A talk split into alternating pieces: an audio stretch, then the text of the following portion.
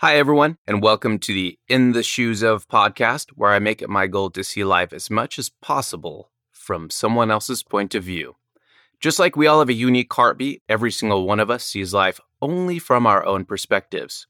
Think about it. Can you see and process life exactly as Elon Musk sees and processes life?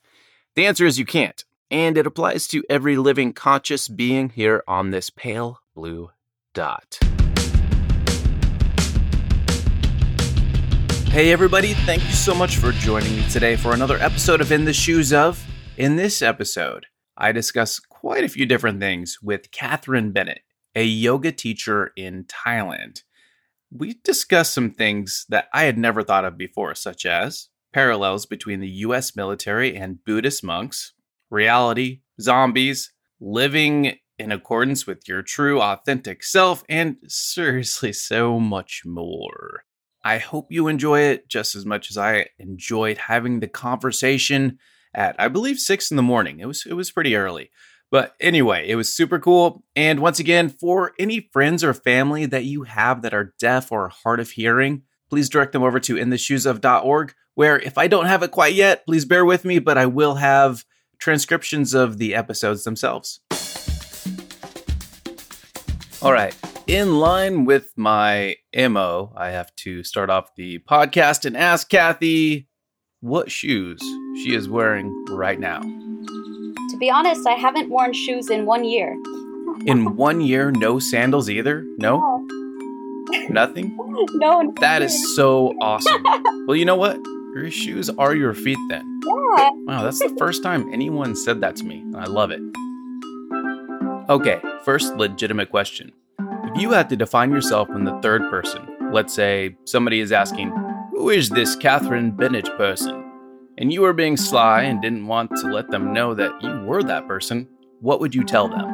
Hmm, that's a very interesting question. I suppose it depends on who I was talking to, because I suppose we all have a desire to be interesting or appeal to the person we're speaking to. So I would try to find a way to connect with the person I was speaking to and tell them something about myself which would establish a way for us to be connected. So it would have to be something which would either pique their interest or some shared something in common so that it's a good foundation for an introduction with the other person. That's totally awesome.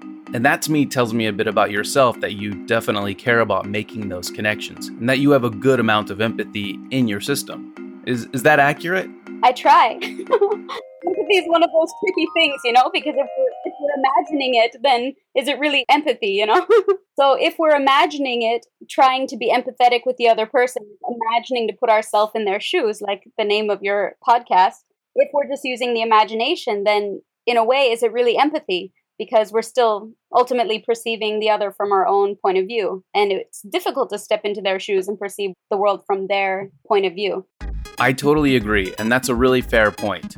And that's why I'm trying as much as I possibly can, because there's no such thing as 100% empathy unless they develop some sort of biotechnology where they're able to meld or coalesce two minds into one or something. Anyway, uh, where are you right now? I am on Koh Phangan. It's an island in southeast Thailand, well known for the full moon party, but it also has a very uh, nice yoga detox kind of new age spiritual community on the other side of the island. cool. So, which part of the island do you partake in? I'm in the jungle, which is very nice because I can go to either place around the same amount of time on my motorbike. So, I teach yoga in the kind of at a detox center. So I would say I'm more involved in that side of the island. But yeah, I like to live in between it all. It seems more like the middle way, right? I like that. so that's what you're doing right now. You're you're teaching yoga. Mm-hmm. Yoga philosophy and traditional tantra yoga. Yeah. That is cool. How did you decide to get into that? Mm, I've been a yoga teacher now since like 2013, and it's proved a kind of beneficial traveling occupation because I've been traveling since 2012 and it's something I can take anywhere with me. I don't even have to bring my own yoga mat. So it's a very nice either occupation to make money while I travel or just a gift to give if I'm sometimes I volunteer on permaculture projects or various farms and to give my yoga classes as a gift or some kind of exchange has also been really beneficial. during my travel. That's really rad. And I want to come back to that and get your thoughts on how you've done certain things. So if others are interested in, I don't know, breaking free from the corporate world or whatever it is that they're not content with. But first, can you give me a bit of history about you? Can you just give me a bit of history about where and how you grew up? Yeah, I really enjoy this question because I've noticed that the story I tell about myself to other people changes depending on who asks or how I feel about myself and how I relate to my experiences in my life. So my memories are kind of reinvented over time based on what I focus on in the memory, what lesson I learned, how I grew from the experience. So, something that may have been, for example, a traumatic or painful experience in my life, as I get older and maybe learn from it and grow from it, then I have this gratitude or this appreciation that forms. And so then when I retell the story, there's no more pain or trauma anymore. It's just this like beautiful experience that I can share, which I've grown from. So the story changes, of course, depending on my state of mind and where I am in my life. So you caught me at a particularly beautiful moment in my life where I've been working a lot on gratitude and I'm very thankful for everything that has brought me to this point in my life. That's beautiful. So it's a positive story. good, good. So I'm from the US. I was born in Wyoming and a very small rural town with my mother and father and two brothers and a sister. And my upbringing was very simple, very peaceful, very in nature with animals. We had horses and all these cats and dogs outside, and a very small community, maybe a thousand to a thousand five hundred people. And we were out in the middle of nowhere. So I really kind of grew up mostly with my family and our pets and nature as kind of my my playground. And I'm very grateful this, for this experience because I've seen that as an adult, somehow I've maintained a lot of innocence and kind of fascination with life and this awe of nature and how everything works, this curiosity of a child has kind of stayed with me into my adulthood. And I, I attribute that primarily to the fact that I grew up with nature and played more with cats than people and observed insects and things like this in the natural world, which really fascinated me and were ultimately my teachers. So now I can relate a lot more to the Zen, the Zen teachings, which I study because they're using nature as a guide, why we should be more like nature. And I can relate to these examples because I was able to observe it all of my childhood and feel a really deep connection with nature and not separate from it. So I'm very grateful for this experience also. It's shaped who I am and how I express myself as an adult.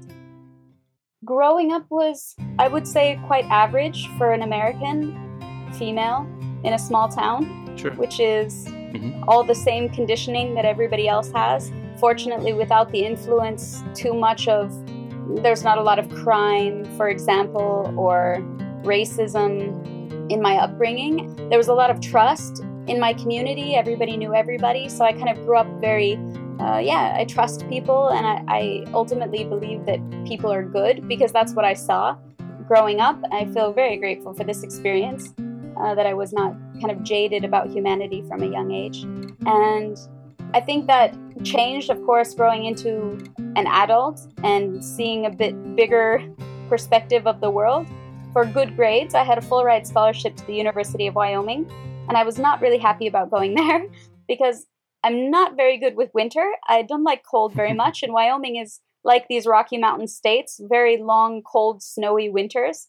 And oh, yeah. I think I was deeply affected by this as a teenager, even falling into kind of depression. And I didn't really enjoy all the outdoor activities despite growing up with skiing and snowboarding. I was never really happy about it and didn't enjoy being cold. So when I was an adult and had the choice, I chose to stay indoors instead of go play in the snow. And I had this seasonal affective disorder experience where I was a bit restless indoors for six months out of the year. So it was a bit difficult to adjust to university when I had dreams of going to Hawaii or somewhere much more tropical, seeing the world sure. a little bit more outside of Wyoming. And I didn't know what to study. It was very difficult for me because academically I've always excelled due to pressure from my parents, but also my own curiosity with life has led me to be very good at test taking and studying, for example. Also, living out in the middle of nowhere made distractions very minimal. So, doing my homework was never really a problem. sure. And So I had this full ride scholarship, and I didn't really know what to study because I had such a curiosity in so many things, and it felt very strange for me at the age of 18 to have to decide what career I want or what I want to do with the rest of my life, which seemed to be what everyone was telling me college was all about. so I also had a bit of pressure from my parents to choose something, you know, in the real world, like some kind of career or degree program which would help me get money because ultimately they wanted my happiness. And in the materialistic society we live in, money secures happiness for a lot of people. And I think they, yeah, they wanted what was best for me. Unfortunately, most of my interests were in the arts or humanities. So I had a very big interest in English, philosophy, music, and yet not such a deep interest that I wanted to become an opera singer or a sculptor. So I wanted sure. to dabble in everything and take all the classes, but I couldn't commit to choosing one of the majors. And my father, the more um, logical, reasonable side of the, the parenting group, um, was pressuring a bit more towards the materialistic, towards money, and was saying, okay, you should study business or something. You know, you can't make money in the arts, basically. And I felt very strange that my merit, my work, all my hard work studying, and my good grades, which had afforded me this academic full ride scholarship. Um, but then it wasn't my choice to choose what I wanted to study. And that felt really strange for me. uh, somehow I felt like I didn't really understand the system anymore. If the system was to learn and to study what interested you, and then eventually go into a career and provide a role in society which interests you, which something you're passionate about, which you studied because you were passionate about made sense. But then I felt a lot of external influences telling me, okay, but not that, and but not that. It's nice that you like that, and it's nice that you studied it when you were in high school, but in college it's different. It's more serious. you have to focus yeah. and choose something, one thing, anything but the arts. right. Well, I guess I screwed up there too. Yeah, yeah? I know. yeah. I think a lot of us did in our generation because we were trying to break out of this. For me, I feel like the example that I saw in my parents' generation is that they had this American dream, this white picket fence ideal of how life should be and how it should play out, for, which they inherited from their parents. It seems like it's from the 50s, actually, this model of, you know, you go to school and then you get the job and then you get married, then you have the kids, then you buy the house and have the cars and then you retire and exactly. you live happily ever after. So this this American dream, I think our generation saw. Well, actually, it doesn't work. I mean, most people's parents are divorced and unhappy, or were unhappy in their marriage and in their career. And so, yeah, we were afforded the luxury of being able to be educated because of the money that our parents earned, or by our own merits. You know, because we can all work hard to mm-hmm. make money, but yeah, I think I saw that it, it, felt strange and it didn't seem to work. So I struggled with university. I would attend the fall semester, and by the middle of the winter, I would be very confused, going through an existential crisis, borderline depression, and decide, okay, I can't do this. and I would move somewhere in the spring, whether it be Phoenix, Arizona once, or South Korea at one point to visit my father because I told him I was very lost and very confused. And I did this for three years attending classes the fall semester, dropping out the spring semester, attending fall semester, dropping out the spring semester. And finally, I think it got to a point where I was even like really depressed and having this kind of deep, yeah, I feel like it was an existential crisis. Like, what is the meaning of life then? Because for me, this is not rewarding. This is not bringing me like a, a sense of fulfillment or happiness. This this pressure um, to choose one thing instead of just studying whatever interested me in life. And so I was, yeah, really depressed actually. And I think seeing that it was a serious thing, my father said, okay, well, he was working in South Korea. He said, come stay with me for a few months and just, you know, figure your life out. this is where Catherine goes through a metamorphosis. Stay tuned because it gets pretty damn intriguing. It was a funny place to go, other than Europe in high school and some two week or three week vacation where you tour all the countries. I'd not really left the US. And so South Korea was a very interesting culture shock. And it was my first exposure to Buddhism. Uh, I was raised as a Catholic by my mother's side of the family, and at a very young age, had a lot of disagreements with the priest and the church and the ideas of the church. And so I think from a young age started studying different religions. But going to South Korea was the first time that I witnessed a culture which was a Buddhist culture. And to see how the people behaved and how they, even within their judicial system, how they treat people who are sentenced to, you know, if someone murders someone, they don't go to life in prison. They maybe do 10 years. And then when they're let out, they have a whole tradition of giving them a piece of tofu, which represents a blank slate, like a fresh beginning, because they have this belief in karma that once you've paid for that kind of bad deed or that sin in a way, then you've done your time and now is a fresh start. And within the society, this makes a huge difference. And I saw like small things like this, very big differences in how people treated each other. And it was very inspiring for me to witness this Buddhist influence. So I started studying Buddhism a bit more in South Korea and spending a lot of time at a Buddhist temple. And it was there that I first kind of had conversations with monks and nuns and felt like a really deep calling to study this religion, even maybe practice this religion. I felt, I asked a, a Buddhist nun once why she shaved her hair. And she said to get rid of vanity. Because for women, the ultimate accessory is her hair. It is the social depiction of her femininity. And so to renounce even that and to say, I'm beyond even my femininity, even my gender, was a really deep and profound statement for me. This image of letting go of anything you're attached to, even your own sense of self and your own value, which your society gives you based on your gender. So I shaved my hair. I love it. That's great. it was a big change. I mean, I used to go clubbing with the high heels and the girls, you know, with the breasts pushed up in a push up bra, and then to just shave off my hair was a very beautiful. It was so liberating for me. I felt like finally I was washing away society's expectations of me and really marking a path for myself. I think this bears repeating. Quote, it was so liberating for me. I feel like I was finally washing away society's expectations of me and really marking a path for myself. Unquote. And I was 19 at the time. I decided I wanted to become a Korean Buddhist nun.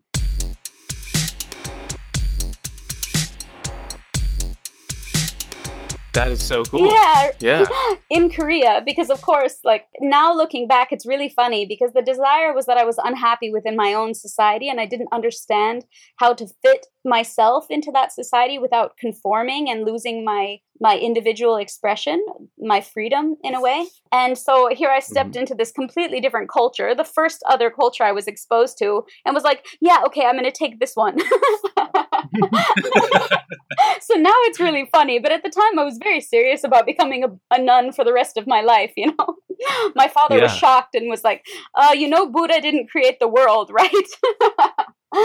Knowing nothing about Buddhism and having the Christian perspective, he was shocked and very displeased. And can I just stop right here and say that the way Catherine speaks is just so awesome? Am I not completely right?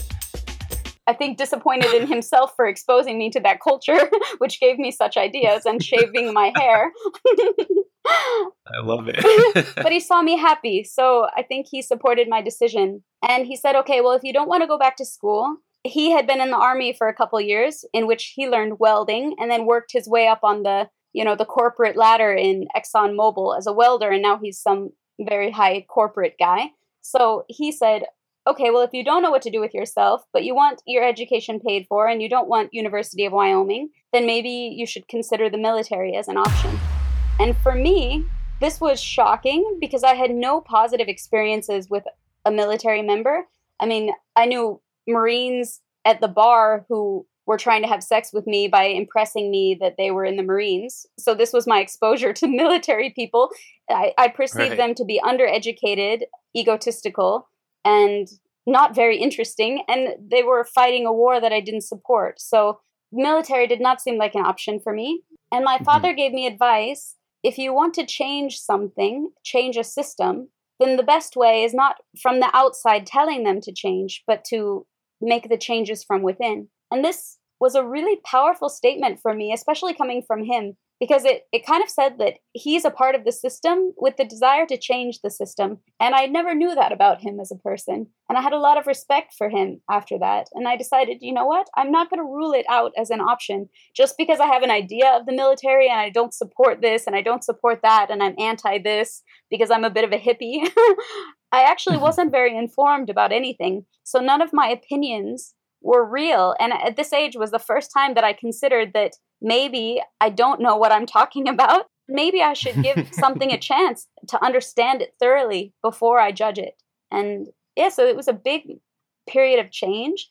I started researching how to study the Korean language so that I could, of course, go back to Korea and become a Buddhist nun. and of course. And it turns out the best language school in the country, the most short-term and immersive language program is in the military. The Defense Language oh, wow. Institute is in Monterey, California, and you basically go to university 8 hours a day with native Korean speakers, whatever language, they have all the languages there. And in a year and a half, you're almost a fluent speaker of that language. So I thought, okay, actually, this might be one way to do it. And so I joined the Air Force to become a airborne Korean linguist with the intention to study Korean so that I could then move to Korea and become a Buddhist nun. I have never heard of that happening ever in my entire life. That is so cool. Wow. I mean, and, and, so you did it. You went over into to Monterey, California, mm-hmm. and you took the course. And was it a major difference? I mean, coming from South Korea, you were there. Uh, I mean, you shaved your head. You were totally immersed in that, and then you were probably immersed in. You know, you're coming back to America and to our well, our varied culture, mm-hmm. and, and then even more so going into a military culture. How was that? Was that a, a bit of a, another culture shock coming back? Yeah, but the funny thing is, I was so prepared for it because of my meditation because of my spiritual practices like the the buddhist discipline and meditation techniques that i'd been using to prepare for the buddhist tradition prepared me for military it prepared me for boot camp it was crazy i had a shaved head they thought i was gi jane and that i was hardcore and i was very focused i wasn't you know in boot camp they're like yelling at you and telling you if you cry you have to give push-ups and especially the women they really hit them not hit them literally but figuratively right. they they break them down because you can't cry to get what you want in the military. So here I am. I was 21 at the time. It took me a little bit of time before I decided to do this. So I was 21 when I joined, and I was with 17, 18 year old women who went from their parents' house to the military as an alternative option to college. And a man is yelling at them, and they're crying because their daddy never yelled at them. And it was a huge shock for them. And I felt like actually I was very mature compared to my peers. And immediately they put me in charge of people. Immediately, my drill sergeant had me running errands for her, which she's not allowed to do. But basically, she confided in me and asked me, like, why you shave your head? And I said, because I want to be a nun. And she said, oh, okay, I see it. Because whenever they yelled at me, I could totally disassociate my emotions. And I don't know if this is healthy. I may have been just like repressing an emotional expression but I hmm. kind of went into a meditative state. I wasn't affected emotionally, I didn't have any reactions. And I think they had a lot of respect for me. They didn't really mess with me so much because they saw that, okay, we don't have to break her ego so much because she's playing the game. And I really felt like I was playing a game. Like, you learn the rules and you learn that, okay, you have to fold your t shirt this way or wear your uniform this way. And if you don't do it exactly right, then we yell at you for it. And even if you do it exactly right, we're going to mess it up and yell at you anyway. right. Which now that I look at it, look back at it, this training is very similar to the experience I probably would have had if I had become a Buddhist nun. Did you all just catch that? Catherine is talking about the similarities between being trained in the US military to that of being trained to become a Buddhist monk. How I don't know, it's just a new thought to me in it, but it actually makes a ton of sense. Anyway, back to Kathy. I saw so many similarities now looking back. There's a uniform. You have to wear something which is not an expression of your individual personality. You're part of a collective now. And the collective has a purpose which goes beyond you can have an individual purpose, especially with Buddhism, like you may be on the path towards enlightenment or working towards some spiritual goals, but ultimately you're doing it together and you're not doing it necessarily for yourself. Because in Korea, it's um, Mahayana Buddhism. It's one of the three major branches of Buddhism, and they focus more in that tradition on helping everybody reach enlightenment. Like we're going together. It's a community, it's a sangha of people who come together with a common interest, a common goal, and they support each other. And so you're part of a bigger picture, and you can't really take your individual ego with you. Until you're kind of very humble and a student and with an open mind. And now that I see it, like actually the military is doing the same thing. The intention is a little bit different. They don't have enlightenment as their goal at the end. they want you to be part of a machine without asking questions and to know what to do when you're told what to do and to do it mm-hmm. without asking questions. But ultimately I see the the similarities in that there's no room for individual personality when you are working towards a collective bigger picture. And so boot camp for me in the military was kind of a Buddhist training for me. And now I, I can really laugh about the whole experience to understand that something is a game and to agree to play the game, but to not forget that you're playing a game. So you don't get lost in it.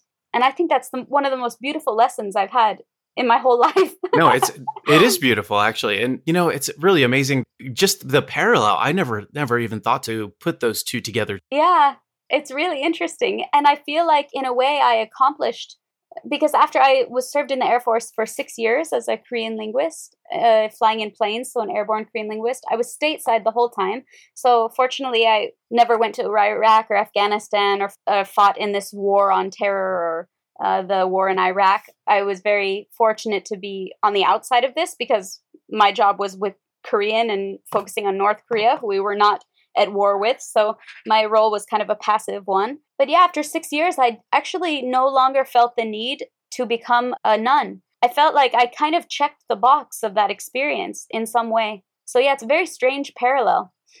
wow, yeah, you you were an army nun, I guess. That that was yeah. your, your nun, if that's a word. It's so funny because I was in Peru before I came to Koh Phangan and I was doing some kind of shamanic work and they called me GI Buddha. yes, I love it. Hey, do you still shave your head, by the way? Yeah, I do. That is so cool. I, I mean, I shave my head too, but only because you know lack of hair. But for whatever reason, it's a very easy hairstyle. Isn't it the best? Seriously, I love it. yeah. It's funny because when I was in the military, despite the movie G.I. Jane, where people assume you have to cut your hair, there were certain regulations during the time that I was serving that women had to have hair at least one inch in length minimum. And so they forced me to grow my hair out because it did not fit regulations. So that's kind of interesting. So for six years that I was serving, I had to grow my hair long, essentially. I could have kept it any other style, but but shaved, basically. I think that was because it was before the Don't Ask, Don't Tell repeal, and because you were not allowed to be homosexual in the military, they associated a woman with very short hair to be a lesbian. And so they encouraged like women in the military to be feminine and not look like lesbians. oh, interesting. Yeah, really funny. Yeah, I had never heard of that. Okay. Wow. Yeah, while I was in the military, I like finished a couple associate's degrees and I finished my bachelor's degree. I, I focused on nonprofit administration but I have like a couple associate's degrees. One is in the Korean language because, like I said, it's essentially a, a two year university to study the language. So they do give you an accredited degree for it.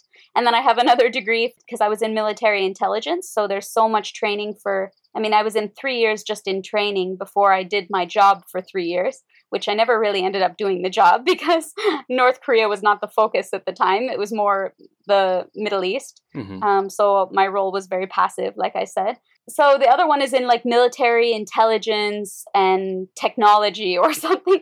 So I have Korean oh, wow. military intelligence and nonprofit administration.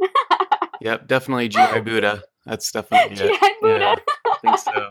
So I finished the military in 2012. I like I said did 6 years and I immediately shaved my head, my hair and donated it to Locks for Love. nice. nice. which is funny, you know, to shave it after the military, go back to GI Buddha. exactly.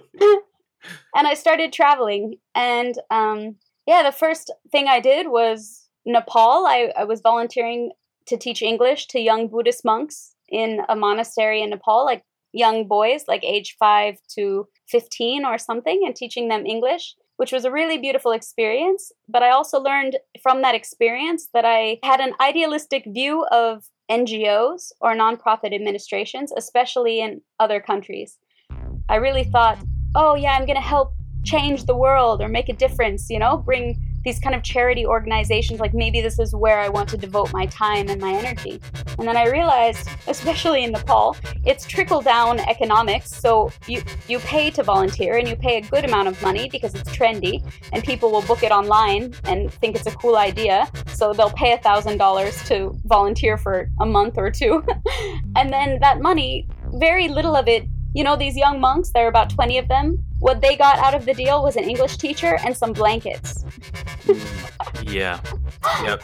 Okay. I don't know where my my thousand dollars went, except into people's pockets all the way down the chain, the hierarchical chain. Yep. But I got to learn some Nepali and I got to hang out with some Buddhist monks and like see what their life is about. So it was still a beautiful experience, but I learned that hmm, NGOs maybe are not what I think they are, and maybe this is not how I want to invest my my time and my energy. I can volunteer without paying someone. Like if yeah. I wanted to give money, I would have just given it to the monks themselves and not lined people's pockets on the way up. right. Yeah. I mean, human corruption and greed kind of it's everywhere despite whatever, I guess, facade or whatever face is put on it, whether it's an NGO or a corporation or what, what have you. Mm-hmm.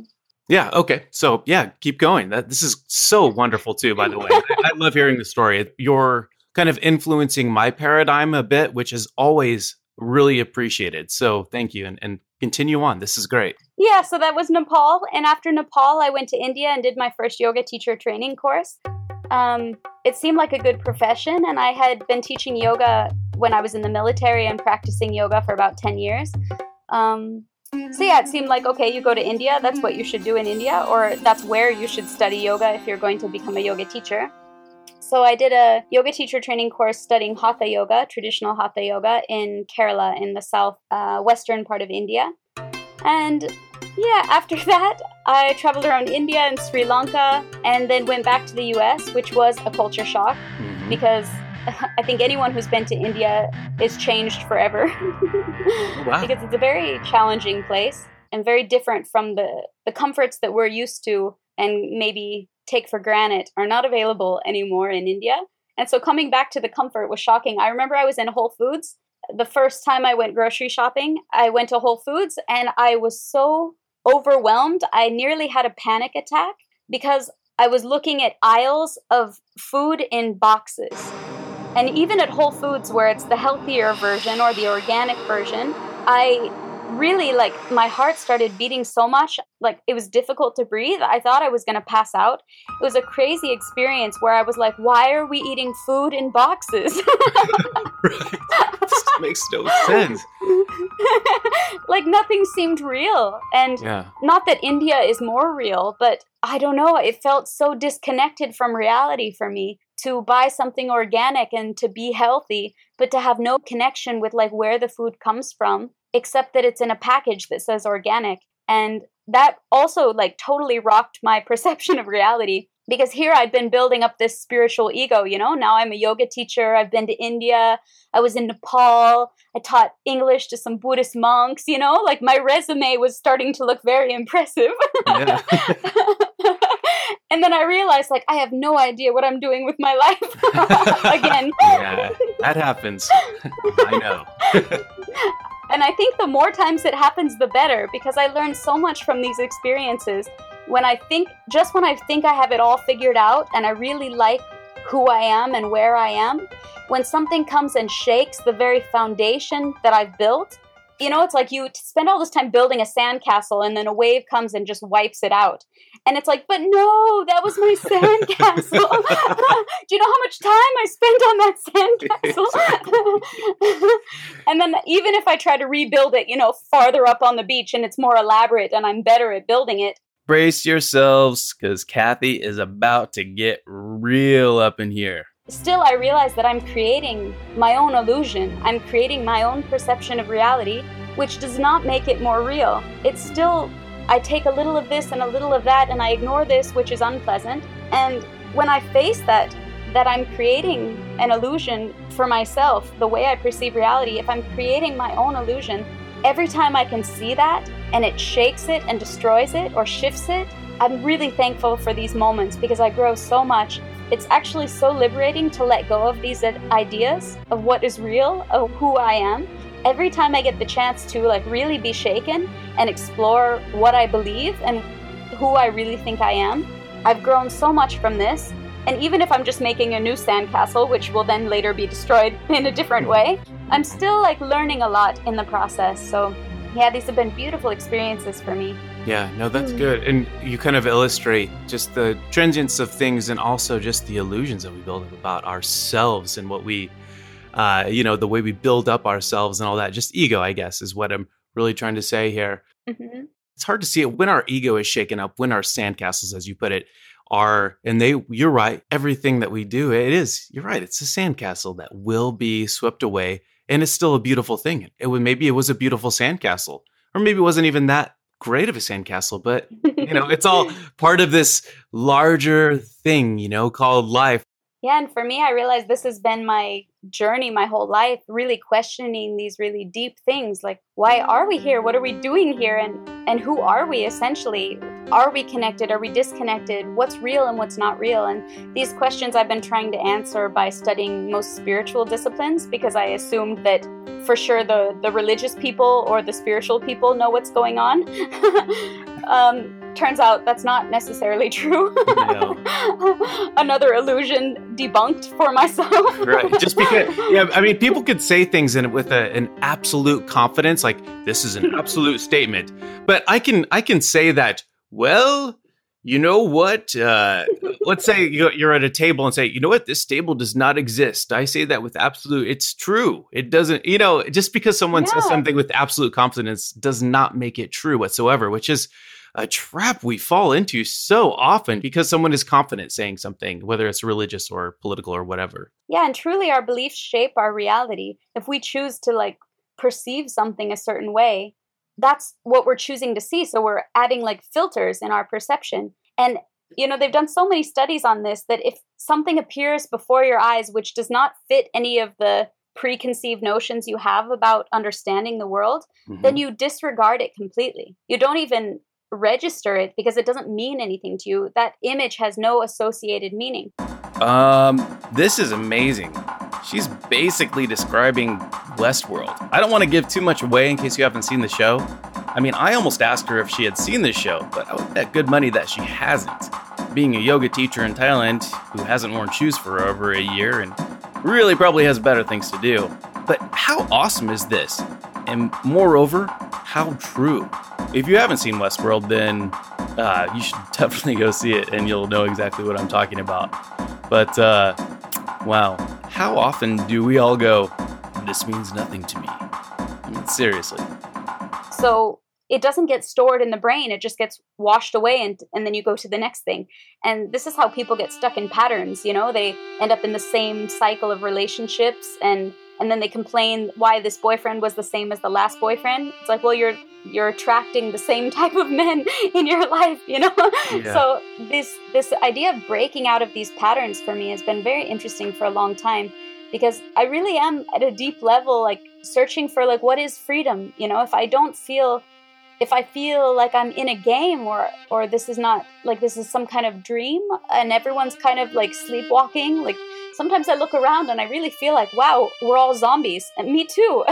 but sometimes I just get a glimpse of, I stop for a moment and I look at all the zombies around me and I realize that uh, up until that very second, I was also walking around like a zombie. Right. With, in my own world, in my mind, in my own thoughts, and just judging everything and, or not paying attention to anything in my surroundings, like not really seeing things as they are.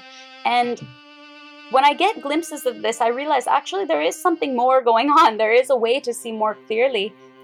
There are little techniques and there are certain beliefs which can reshape the reality to have a more inclusive perspective. And for me, this has been very interesting, which I think is what kind of got me started on the yogic and you know spiritual path of studying world religions or different spiritual practices. So yeah, it's a it's a very interesting hobby of mine. Can you elaborate on that then? What your techniques that you found to help bring about those moments of clarity, or I believe it's even called, is it Satori? Yeah, in, in Zen Buddhism, yeah. And it seems like all the different religions have mm-hmm. similar mm-hmm. words for the same things. And even though Zen is kind of the Mahayana or the Korean and Japanese version of Buddhism, all the branches have their own words, and a lot of them come from whatever the, the root language is. Ah, okay. So Satori, I think, is a Japanese word, and so it's more like Japanese Zen Buddhism. But the concept is similar to samadhi, which is a Sanskrit word, and you see this word in Hinduism and Buddhism with the Sanskrit background. And yeah, they all have the same idea of getting to a certain state of realization where you remove all these veils of illusion and you get to a state where you feel very awake and very connected and then you really understand what's actually going on. and the idea is to get to this state as often as possible and then try to maintain it in your daily life so that you can be in the world but see through all these veils and then you're not a zombie anymore. You're actually awake and you're walking around and you're seeing reality as it is. And so people get there with different techniques, different meditation techniques. And I think any insight practice is trying to get you to the same place. And many yoga practices are also trying to get you in the same place, at least from a traditional point of view. Because I also started studying Tantra. I guess after that first series of travels, I didn't really stop traveling. I only went home to visit. And so I've been traveling, yeah, for about five years now, and mostly in India, Thailand, also Peru for six months doing work with the sacred plant medicines. And it seems like they all have their own practices which are trying to get you to that same state. So, practices which I saw in the Andes or the Amazon of Peru, where they're working with ayahuasca and San Pedro and coca, the other sacred plants, they're saying the same thing as the yogis in India, as the Tibetans. And I find it, for me, my hobby has been to study the essence. So, any of these techniques there's so many, and I would say people should do whatever they're called to do as long as they know that the end goal of that technique is to help them get to that state. Because I think a lot of techniques now, which I see in the West, is that we're exposed to a lot of things and we don't really know why we're doing them. We're exposed to a lot of things and we don't really know why we're doing them. That's that's a good one. So it's very trendy and it's cool to meditate and it's cool to do yoga and it's cool to be into crystals and do Reiki uh, or have some healer balance your chakras. But maybe we're not really sure what's actually going on or what the original intention is behind these kinds of practices. So for me, the techniques that I use are techniques which I've done because I'm very in the mind and I like to understand things. My curiosity makes me want to understand things. So I can over intellectualize a bit, but I'd like to understand the origin of something. So if I'm exposed to a, for example, a concentration technique where someone has you stare at a yantra or a mandala or a candle flame or a black dot on the wall, if they tell you to concentrate and focus your attention on that one thing. I'm the annoying student who said, who's raising my hand right. saying, okay, but why are we doing this? I'm okay with doing it and I can do it and I have done it, but what is the intention behind doing it? And if the person who's guiding the meditation doesn't know why, they just learned it from someone else or read it in a book, and all they can say is it helps focus your concentration, then for me, okay, it's okay to start with that and to try it and have my own experiences.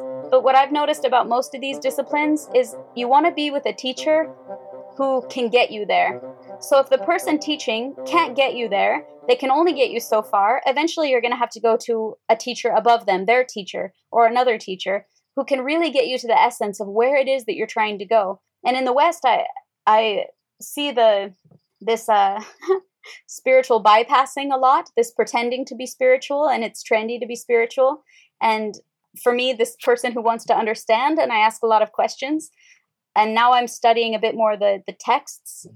Um, I see there's a lot missing. There's a big gap in like people being informed or not being informed about why they're doing what they're doing because these practices can be so deep and so profound. And yes, you do start with concentration because if you cannot quiet your mind, then it makes it hard to get to these high states, these high meditative experiences where you feel very connected to everything, to your true nature, to everything around you, to energy, to vibration. And, you know, if you drink coffee right before you meditate, you've probably experienced that the mind cannot be very quiet and you can't sit still. And if you're not flexible, it's even painful to sit. So maybe you have to start with yoga in order to open the right, hips, you know, to right. even be able to sit in meditation. maybe you have to change your diet and stop eating meat or stop drinking coffee in order to bring some kind of balance to your digestive system so that the energy can go towards these meditative states and in the first place. I then asked Kathy to give me some links or some solid recommendations for some sources, you know, that she would recommend, uh, especially if, for those listening, if you're curious about what what makes Kathy tick and where is she getting all this stuff. So she gave me some that I'll definitely include in the blog, and she talks a little bit here too. Yeah, I have a lot that I would recommend. I mean, one person I follow primarily, he's in Berkeley, California. His name is Christopher Wallis, and I really like his blogs because he's speaking to the average person, but he has several degrees, including a PhD in Shaiva Tantra, which is the form of Tantra which worships Shiva. And he's one of the gods in the Hindu kind of religion. But at a tantric level, this is more metaphysical and not literal. so it's not even a religion, it's a it's an esoteric kind of study of something, which for me is like the PhD level of spirituality. Like these people are able to discuss reality with quantum physics, you know, and see the correlation. And I really like him because he is a Sanskrit scholar. And I think he studied Sanskrit at Oxford. He's quite academically, he's got a lot of credentials, which, you know, in the West, people value credentials a lot.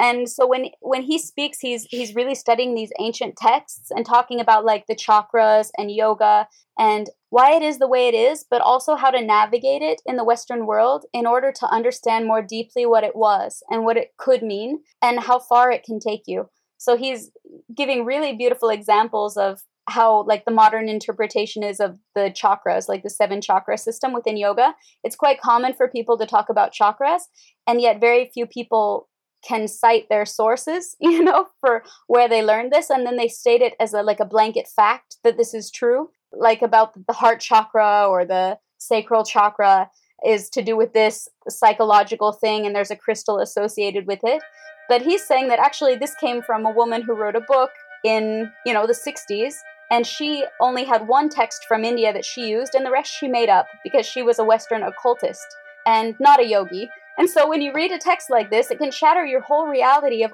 especially in the yoga world because people are very quick to throw around these kind of catchy terms, but most people don't know where it came from originally. And yoga in India is very old. I mean, the Rig Veda, there's four books called the Vedas. They're the oldest books in the world. The Rig Veda, they think, was written in 9000 BCE. Wow. That's incredibly and old. this is like what the first. it's crazy. I mean, I have no idea what was going on in the world in 9000 BCE. Right. You know, I mean, all I knew was like, okay, are we were we cavemen at this point? Like, what what age had we invented the wheel yet? and these people wrote a book about basically an equation in Sanskrit metered, like so they could memorize it and sing it like a song, like chant it. It was an oral tradition where children memorized it their whole life to pass it on. And then some guy finally put it all together and wrote a book, and there's four of them. And it really is like no one understands this book. And it's so old and it's so complicated that nobody can translate it. We then talked a little bit more about modern day spirituality and how in the West, usually a very fragmented picture is painted, rather a cobbled together picture. There's so much depth of wisdom to this, and these paths were really about something profound. I mean, these people had supernatural powers, you know, because of their yoga practice, because of their meditative practice. And now we're like, oh, open your third eye and visualize this and visualize that.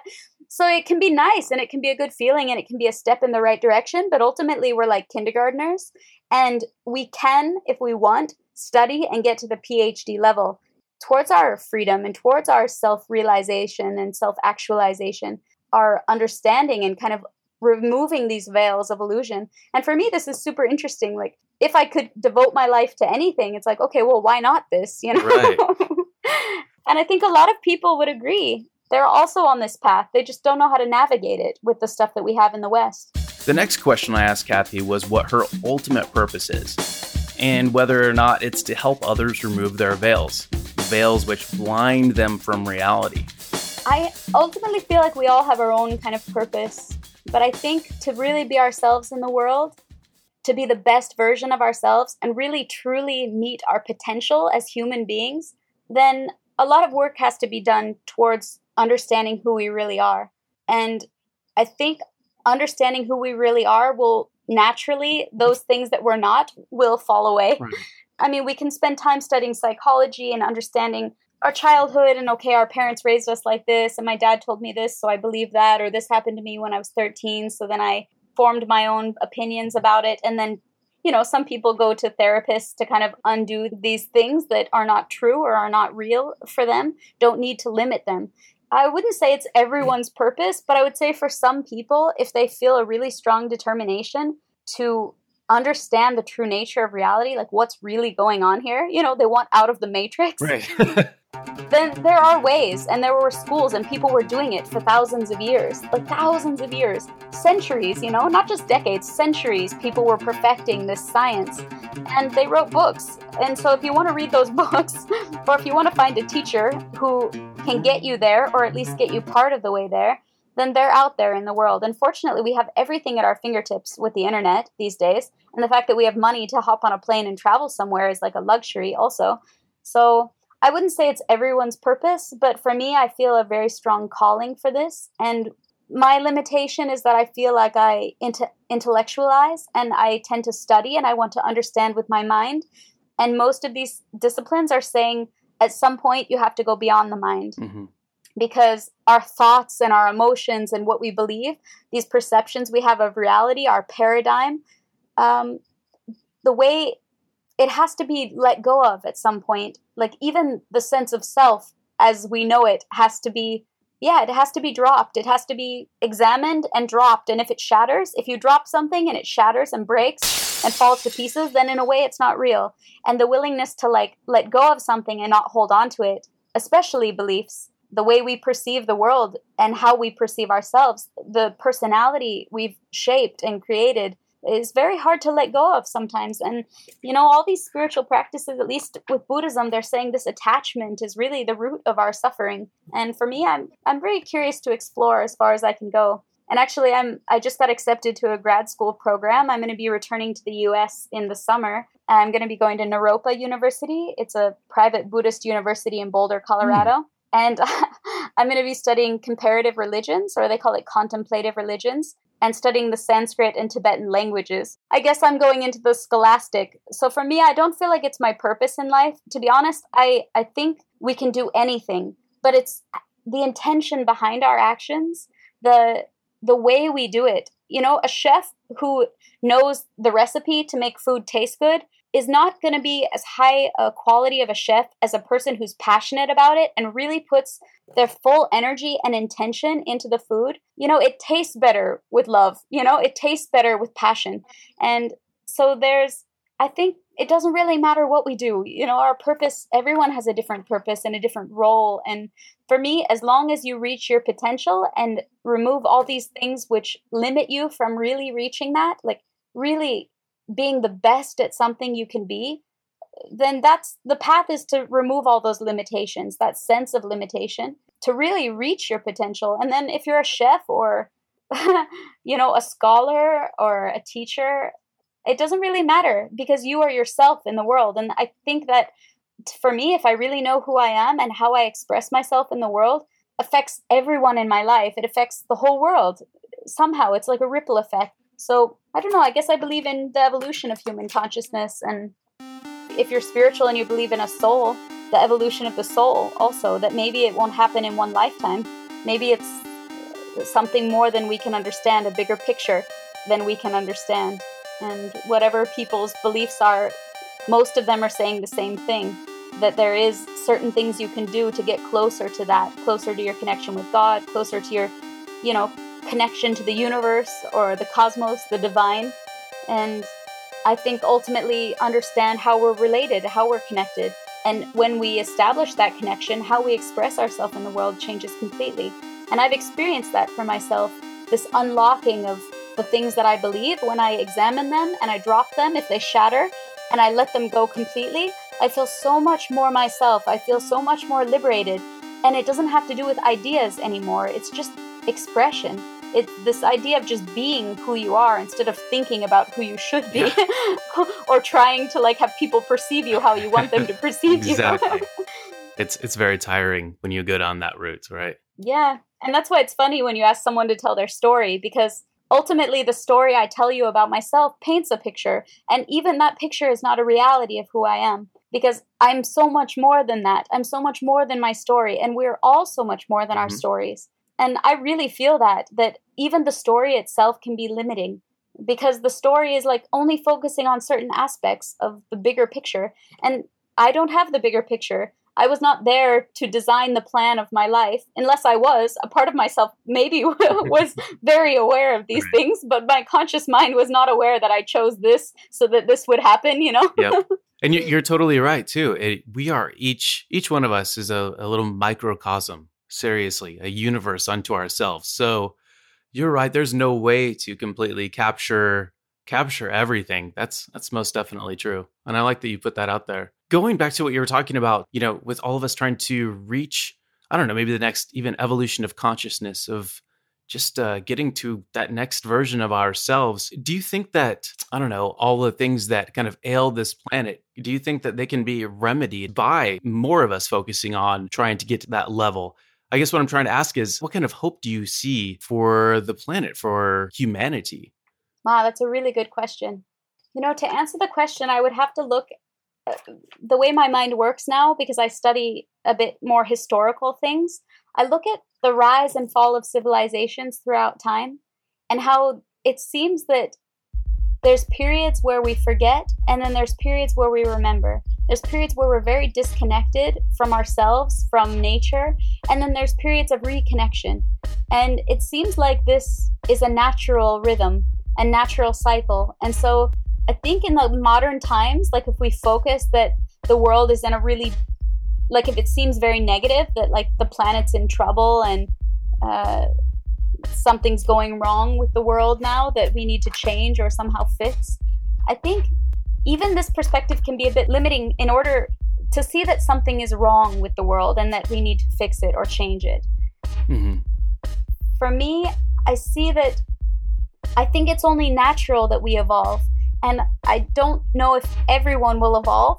I mean, for sure, some people are taking steps backward, and there's a lot of ignorance in the world now, especially what we see in the West. I mean, to be honest, this idea of like walking around and seeing that people are zombies is is a reality. We're we're very programmed and conditioned to be subservient in our society now. I think that's just the way the system has created itself. And whether you believe in mm-hmm. these kind of conspiracy theories or not, for me, I, I do see that the way people are educated to not question too much the lifestyle that they have. This idea of like, okay, you go to school and then you get the job and then you get married and then you have the kids and then you buy the house and then you have to pay off the mortgage for 30 years and then you can retire and finally relax. But by the time you retire, you probably have cancer, so you have to have chemotherapy, and so you have to have good health insurance. And you know, and by then it's like, how is the relation with your family? They probably send you to a retirement center because we don't have these tight family units or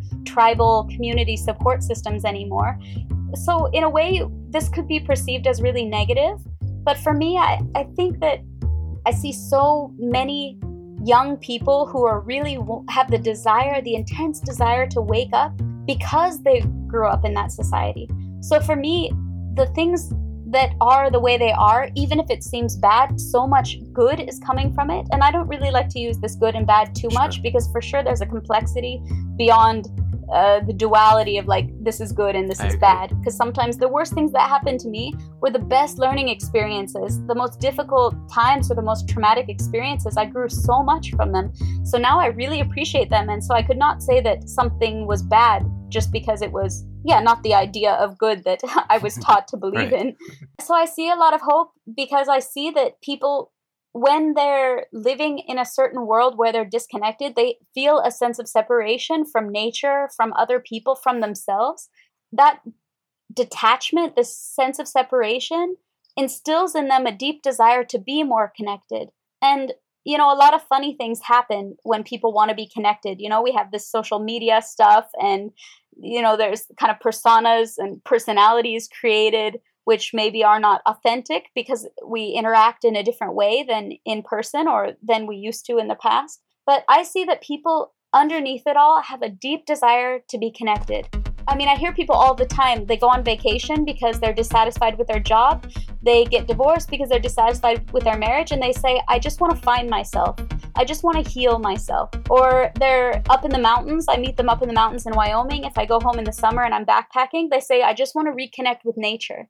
So even though they experience this loneliness and this sense of separation, which causes them a lot of suffering and a lot of unhappiness, underneath it, that gives fuel to the fire inside of them, which they desire to feel connected, to understand who they are, to find themselves and find their connection with nature and other people.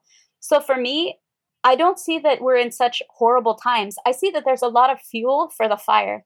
And if that fire like the more fuel you put on a fire the brighter it's going to be the the larger it will grow. And for me the more difficult times are going to really feed people's deep desire to find happiness to find connection to understand what their real purpose in life is because they will see all around them that this isn't it. And for me that's how change naturally happens throughout time. I think this dissatisfaction and this fuel for the fire is usually the beginning of a time where everything changes and society restructures itself and the world changes. And, you know, in a hundred years, the people who are running the show will be dead. so, right. I mean, most likely, unless we have these uh, huge advances in like the medical world where people can start to live right. longer. But I think the younger generation and to see, for them to see the world and see that people are unhappy and see that you know materialism or capitalism is not the way towards happiness but it can be a tool you know money can be a tool then i think they're going to shift the paradigm themselves and i see it already happening in our generation. And to be honest i went home the first time i was teaching yoga and my mom was my yoga student and my elementary school teachers were my yoga students and it changed their life. They started doing yoga and now they do yoga you know? And so even the older generation it's not too late for people to they also desire this connection. So even if they're very conditioned by their society to perceive reality in a certain way within boxes and judgments, still, if they're unhappy, they will desire to be happy. And for me, I think people will start to understand what makes them happy and that's the natural progression yeah yeah and i think you're right we at whatever age we all have the chance to to wake up to experience that clarity there's you know no age limit where you're oh nope i'm past this er, age i can't i can't experience that. No. So it's it's good. I'm retired. I can't focus on happiness anymore. So what are the what are the best things about life here on earth? Ultimately what are you most thankful for? Wow so many things. Honestly just the experience of life like to be human and to see through human eyes and hear through human ears. I mean, the whole spectrum of light and color that we can perceive. Uh, my reality is very different from the reality of a bat, for example. But we live in the same world. But how a bat perceives and sees and hears is very different from mine, so it might seem like two separate realities. I feel very thankful to be a human and to have this kind of consciousness and to have this freedom to I don't have to like focus on my daily survival needs. I don't need to worry about uh, how I'm going to get food today and where I'm going to sleep tonight. And if I feel safe or if I have people to support me, I feel it's such a beautiful luxury to even think about enlightenment or self actualization. You know, Maslow's hierarchy of needs, I remember studying it in psychology, and at the bottom is like, you know, basic food, clothing, shelter, and then it goes up to like social needs. Uh, within your family and your relationships, and then there's more and more personal needs. And at the very top of the pyramid is self actualization. And I, I, I feel like it's such a luxury to even touch that top of the pyramid that I have all my basic needs met for me because of you know all the luxuries we have in this life and for whatever reason that is beyond my understanding that I can even spend the time to think. I mean, I've been in Thailand for a year. I live in the jungle. I don't wear shoes. I teach yoga and yoga philosophy, but otherwise, I survive on very little money. I eat very good quality food, like fruits, you know, it's warm. I don't have to wear a lot of clothes. I can watch the sun setting into the ocean every night. And I realized, like, this life is so amazing. And it's not just because I'm here, it's not just because I'm in Thailand and my life is like a vacation. It's that I even have the chance to experience this and enjoy it at all. And I'm so thankful for the awareness that I have to even appreciate it. Because there were times in my life where I was so in my mind with work and school or whatever that I was not even able to stop and appreciate the beauty of life. And this is where it kind of goes back to the childhood that I feel super thankful that at least I could appreciate the small things in nature. Like I could look at an insect or watch an animal or see a child playing and just feel that joy again, that awe of life. And wow, this is really actually very amazing that we're even here experiencing this. And yeah, I'm so grateful for that. And for me, that's important to remember because I really have this feeling that if I can fill my life with that feeling, what I do in life, like I said, it won't really matter because I'm spreading that that energy of having this joy. You know, a child laughs and they have such a pure laugh. Everyone in the room feels it. Everyone in the room feels this purity, this innocence, this joy for life. And the kid will be giggling because a puppy is licking him or something. It's not even like this profound thing. And I'm so grateful to still feel that and to not have lost it. And there was a period of time where I lost it, so in a way I'm just glad that I've regained it. This this awe and this fascination and this appreciation. And to just be happy to be here and take it all in, no matter what happens, you know? I think I will die very happy if if that can be my last feeling in this life one major thing I've gathered from this conversation is that, you know, as much as we can get to that state every day to where we are truly just understanding of and appreciative of what it is we actually have and can attain uh, with regard to consciousness, I mean, that's that's to me is just a, a pinnacle. That's just something we should always strive for, and we need to try and get it to become more and more of a, a daily thing. You know, as much as we can possibly experience that clarity and understanding the better for all of us i think. Yeah and i think this is where those techniques and those practices come in handy you know like the whether you meditate or when you eat your food are you really with your food or are you with your phone? You know are you tasting? Are you are you looking around you or are you in your own internal world in your mind? And these daily practices that we do to cultivate mindfulness i think they make it a lot easier to maintain that state to maintain that state of appreciation and to really see with open eyes and hear with open ears and you know listen to someone who's talking with an open mind without judging everything they say or waiting for our chance to speak. Like this openness and this appreciation can be cultivated through practices. And for me that's why these techniques these little tricks and things we're exposed to, even if we don't understand the depth of what they could potentially lead us towards, they're still like baby steps in the right direction towards helping us like not drowned in depression or drowned in our own you know whatever we're consumed with with our minds but to really like take moments and to try to lengthen those moments that we can feel that that awe and that appreciation and that profound deep sense of like peace and bliss like joy for living. And i think that's why a lot of these traditions have these practices and and for me, it's funny. I, I was in Peru and I was working with the the shaman for a while at this amazing place called Paititi Institute, where they're doing sacred plant medicine, but they have a permaculture project. So we're really like growing our own food and building our own houses, and then working with the sacred plants. And the the guy Roman who kind of runs it, he's like one of the shamans there. It's a couple who run the the institute. He said he believes that we forget in order to remember so we can forget to remember. And so I think it's a natural, I really liked what he said. It's a natural process that every time you forget, you appreciate more the moments that you remember and you feel more connected and more fascinated by life.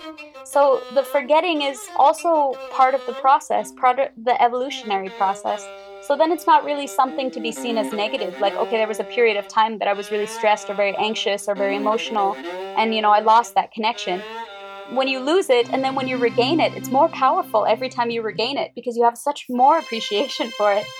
So I think it's really beautiful, no matter what. Yeah, that's actually a very good point. And I think that I've seen that to be true in life, definitely. Wow, that's beautiful. Um, well, I, I just have one last question for you. And really, it's just kind of to surmise kind of everything that we've talked about so far. So if you feel that you need to repeat yourself a little bit, that's totally fine. But it's kind of an end all question uh, that I like to ask. But first, I have to ask you to imagine something. Imagine that one day you're walking through a lush green park. Let's say it's Hyde Park in in London. It's a beautiful spring day. You know, just kind of perfect weather. Uh, when suddenly a spacecraft appears, yes, you get to meet an alien, and, a, and out steps an alien. He looks just like that British actor Benedict Cumberbatch and speaks like him too. I don't know how he got that British accent, Probably just watched a lot of TV on his way over.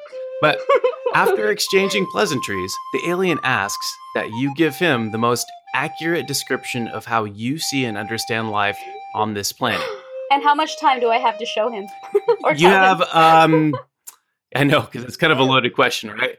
Uh, He's probably a busy he's a alien. bu- he's a very busy alien.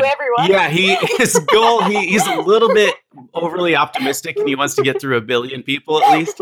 So, and you're you just happen to be the first one, but he's he's he's giving you about five minutes to answer it. okay. But you can totally Well, go. we're you can totally go a little. Uh, you know, if you need to go five, ten, twenty, even that's totally fine. Wow, I love this question. It's so interesting. I love these kind of imaginations because, yeah, how you present it to an alien is very, very beautiful. Alien who took the form of a funny British man. I like it. It's cool that we're in Hyde Park because then we can walk around and it's a bit more connected with nature. So for me, this is really good symbolism of mm, how I perceive life to be. And I, I, feel like if he's a very evolved being, he would be very patient and very, he would listen uh, is my imagination because if he really wants to know then he would listen to the answer and i think i would show him a lot of things without using words because language i know because i like to study language a lot can be lost in translation with words because with words there's an associated meaning and so we paint a picture in our mind when we could just look at the thing and see it as it is however we perceive it without associating some meaning towards it. So i would probably walk around the park with him and show him some different aspects of life, different things living, not just from the human perspective of life, but from an insect's perspective of life, or maybe a plant's perspective of life. I would probably walk him to some water and we would sit for a moment and look at the pond, look at the fish in the pond, all the insects flying above, the plants growing in the sunlight, hopefully. You know, if it's a sunny day in London, that would more likely it's raining, but if it was a sunny day, I would hope for the sun. Because you can see a lot when the sun is opening the flowers and opening the plants, and you can see them absorbing all this light, and how sunlight brings life into the world, and how we need it. And I might like sit with him and maybe show him when the water is still, and then throw a rock into the pond and we would watch as the ripples form on the surface and flow out from where the rock hits the water, and watch as the rock goes down into the water and all the fish swim away. And then when the rock hits the bottom of the pond, how it stirs up all the mud at the bottom. And then where it was once a clear pond where you could see everything, suddenly it's quite murky and all you see is brown, you know, silt and dirt floating around until everything slowly calms down again all the dirt settles back down to the bottom, and again it's clear. And again the fish relax and start swimming around and going back to doing exactly what they were doing, forgetting that they had fear of something in the first place. And for me, this would be a very beautiful symbol of how something can be perceived from so many different points of view, and how clarity can allow you to see more, and yet how when you throw a rock into something and it clouds everything, it can create a lot of confusion for everyone. You know, we can't see the bottom, the fish can't see what's going on. They're afraid, they're swimming around like crazy. Maybe even the insects fly away, and then all the calm resettles and the clarity comes back. And then everything goes back to normal. So, this period of like chaos and then clarity, this period of fear and then relaxation, of calm and tranquility. And I think this would be a really nice way to start, and then kind of from there, continuing walking around the park. And if we want to have conversations about it, or if I would assume this alien, if it has a spacecraft, is quite evolved, I would hope not just technologically, but also an evolution of consciousness. And I would hope that he would see the symbolism that I was trying to point out. And so I would probably show him flowers, and I would show him something dead as well. You know, if like some insect has been stepped on, like someone stepped on a snail on the path, we would see a live snail and we would watch it like nibbling on something or creating a slime trail on something. And then we would look at the dead one for a while and just stare at it, you know, this crushed shell with this soft, squishy body of something, and see the flies land on it and the ants start slowly nibbling pieces of it, and see that death is also a part of life. And that death is not the end because everything else feeds off of this, and this decomposes and becomes organic matter again and to see that that death is also a cycle of life and part of life and to perceive it in silence for me is very powerful because then it's not putting any associated meanings like isn't it sad that someone stepped on the snail? Isn't it sad that the ants are eating it, you know? Or it, how wonderful it is that the flies now have something which will rot that they can lay their eggs in and then the maggots crawl out, you know? Good for the flies. Like to not put good and bad on it, but just see it as it is. And then whatever the alien perceives from his own point of view, I, I would hope is something something profound for him. You know, and so to just walk around the park and have these moments where we we look at flowers and maybe we pick a flower, we watch them all fresh and alive, and maybe pick one. And as we're walking around the park, notice how that flower that we picked slowly starts to wilt. And so the thing that was once beautiful in its in its life, in its vibrancy, and how maybe we wanted to keep that that moment or that something we like, how we had this attachment to it, like okay, I take it with me because it's such a beautiful flower how slowly that flower changes. And in in one way it could even like lose its beauty because it's starting to like wilt and die. And then eventually that flower which is wilted and not beautiful anymore gets tossed aside. And then again becomes organic matter that decomposes into the soil. So i think this cycle and this bigger picture would be a really beautiful picture that i would like to paint for this alien to see the interconnectedness of everything and to see how there's a whole system. It's not just the human's point of view, but it's that everything works together in this cycle, in this system, which is very complex and very intricate and beyond my understanding, beyond my ability to explain to him the intricacy. And I would assume that his perception is different than mine, and I would hope that he's more advanced and more evolved and that he can see more things than I could explain to him. That is marvelous, seriously. I've never had anyone take the alien on a walk through the park. Uh, so this is a first. and I really have nothing to add to it. And I'm so glad you've taken time out for the interview and to answer that question in such a beautiful way. As discussed earlier, there really is no way for us to get the whole picture or the complete perspective from someone else. And I don't even think a decade is enough time, let alone an hour, like right now. Is there anything else you want to share with those listening that would give us an even better understanding of the way in which you perceive life? Yeah, I mean, there is something else I would like to say. And I don't know how many listeners you have or how many people are connected with this podcast because I also don't really know 100% how to listen to the other interviews. But I think that I would imagine this kind of project and your vision might attract a specific type of person who is willing to listen to a long recording of someone else talking about themselves. so I would assume that your audience is people who are very curious to understand how other people perceive the world and are hopefully good listeners because Otherwise, they wouldn't make the time for something like this. And I think this specific type of people who are open and are curious and are looking to perceive the world from someone else's point of view, or at least imagine to, that this type of person is probably looking for a better understanding of the whole picture themselves.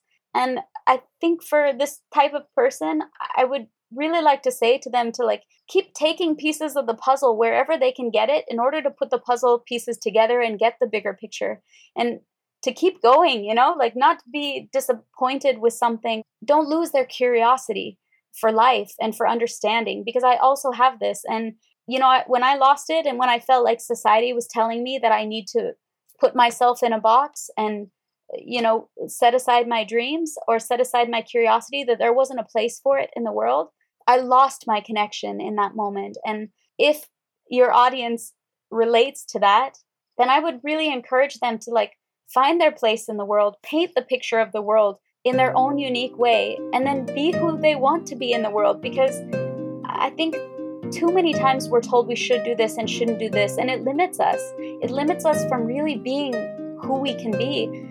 So I have this free education kind of, it's like the post 9 11 GI Bill. So military members get like free education benefits for a while. And so it's paying for my master's degree program that I was in the military. And you know, I'm in the same situation that I was when I was 19 years old or 18 years old, in which my education is paid for. But now I feel like I'm living life on my own terms and I decide what I want to study. I'm not letting society tell me what I should do in order to make money because money will make me happy, or that I should offer something beneficial to society and that art was somehow not perceived as something honorable to offer society. Yikes. I don't know about you, but this is really hitting home for me. And it's funny because I realized, looking at all these schools and all these degree programs, I realized that it doesn't really matter what I study. Because if I'm interested in it, if I'm passionate about it, if I think it will bring benefit to myself and to the world that I know more about that thing, that I can share that with other people and to inform myself, then that's all that matters. So I would say go for your passions, you know, keep cultivating that curiosity, that sense of wonder, that sense of awe about life, and don't ever let someone put out that fire in you. And I don't know, whatever it takes to get there, whatever it takes to feed that fire, that curiosity, that desire to move forward, to evolve, to know more and to understand more, to connect more deeply, to be more authentic. I would say just do it, you know, keep going. And whatever technique, even if in the West we have these kind of new post new age watered down versions of ancient things, you can follow the breadcrumbs. You know, you can take some simple techniques, see if it works for you, see if it resonates with you, see if you feel good, see if it helps you like let go of this sense of limitation, let go of the stories you tell yourself about well one yourself. It's really good to keep uh, you know evolving ourselves and not hold ourselves back with who we were or who we think we are or should be but to continue like allowing ourselves to become who we would like to be and take steps towards not becoming but like almost unveiling our true nature like removing those veils of the things that we're not in order to see who we truly are and really like let that light of our consciousness shine through us and for me, this has been the most powerful thing for me is that people along the way told me, you know what, don't surrender, like, don't give up, don't ever stop trying to reach the goal that you have for yourself. And when you get that goal, like maybe you have like a certain salary you want to have or you want a certain car, even if it's a materialistic goal, when you get it, if it's not satisfying, you're going to learn so much about yourself. And when you do get your goal, it is satisfying, you will also learn so much about yourself. So I would say keep discovering yourself, keep exploring who you are and what is real and what is the truth, and be open to learning new things. This beginner's mind that they talk about in Zen Buddhism is so powerful for me because as soon as we think we have the world figured out and that we're right, then it's tricky because we start to believe other people are wrong. And I would say the number one thing I've noticed between people why they have conflicts, why they can't connect, why they disagree, is because one person values their life experiences, everything they've learned, all the growth that they have, and all the opinions they have, all the beliefs they have, they believe to be right. And when they see that someone else doesn't value the same things that they value, they think the other person should. And then they think that person's wrong. and this doesn't help the connection and it, it, actually closes us off and limits us more. So I think any practice you can do to cultivate that open mind that you can learn from everyone, everyone can be your teacher. Even if you don't agree with them, even if their life experience is totally different than yours, maybe you had the same experience and you got two different lessons out of it, still be open to the fact that you can move so much faster in your evolution if you learn from other people. Because otherwise, if you have to experience everything firsthand in order to learn from it, it's going to be a very slow process. Unless you have a lot of crazy experiences in your life, it can be very slow. But if you take every person as a teacher and learn from every one of their experiences by truly listening to them, like this podcast, like listening to someone's point of view, you can take all the lessons that they learned in their life and apply them to your own life. And you can grow so much faster if you're even just open to like not judge and to not see the other person as wrong and yourself as right. And for me, this perspective shifted everything. And I would really recommend people try it because it takes huge steps.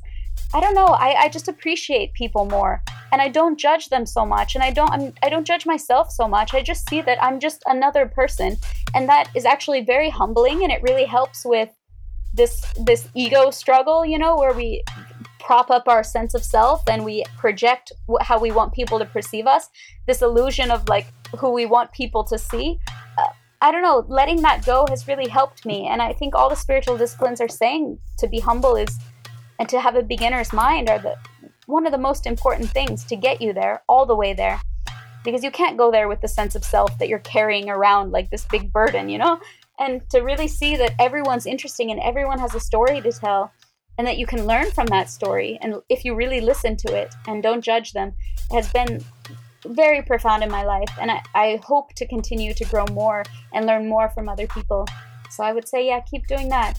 And I want to say something to you also that I think that this is an amazing idea for a project because you're using technology and you're connecting people.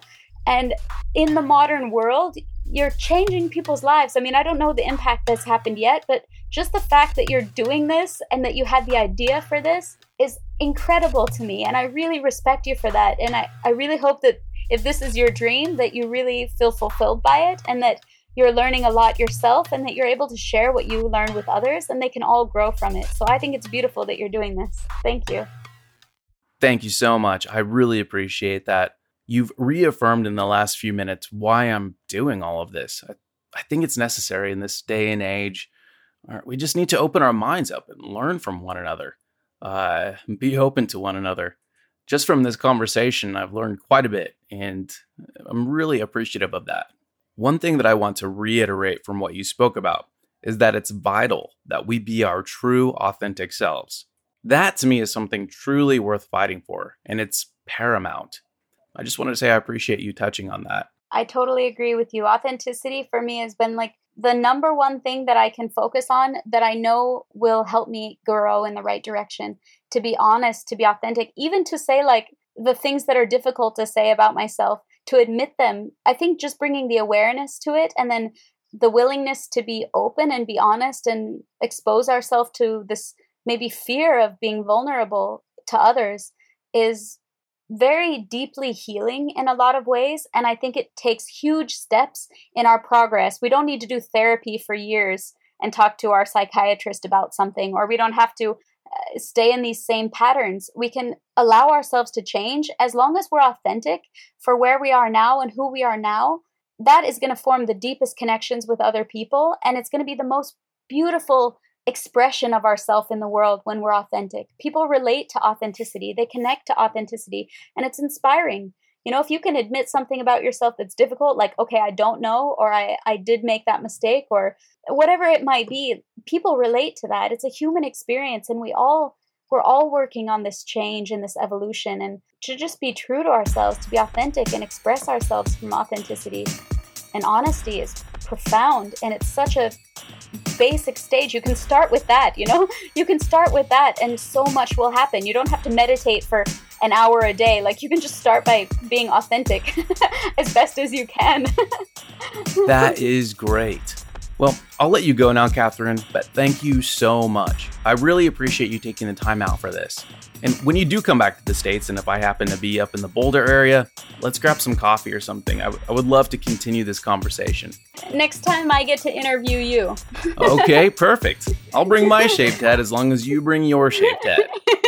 I want to know what you told the alien who arrived in the park. I'm so excited to see your project continue, and I would love to help support you in any way because I really think this is an amazing, incredible idea that you're doing. Thank you so much, Catherine. I really do appreciate that. Thank you. It's been awesome talking with you. Hey, thank you so much for checking out this episode of In the Shoes of. If you like or don't like the podcast, feel free to leave a review or reach out to me. My email is jnickel at intheshoesof.org. I'm Jeremy Nickel, the host and producer of the show. Until the next time, see you later.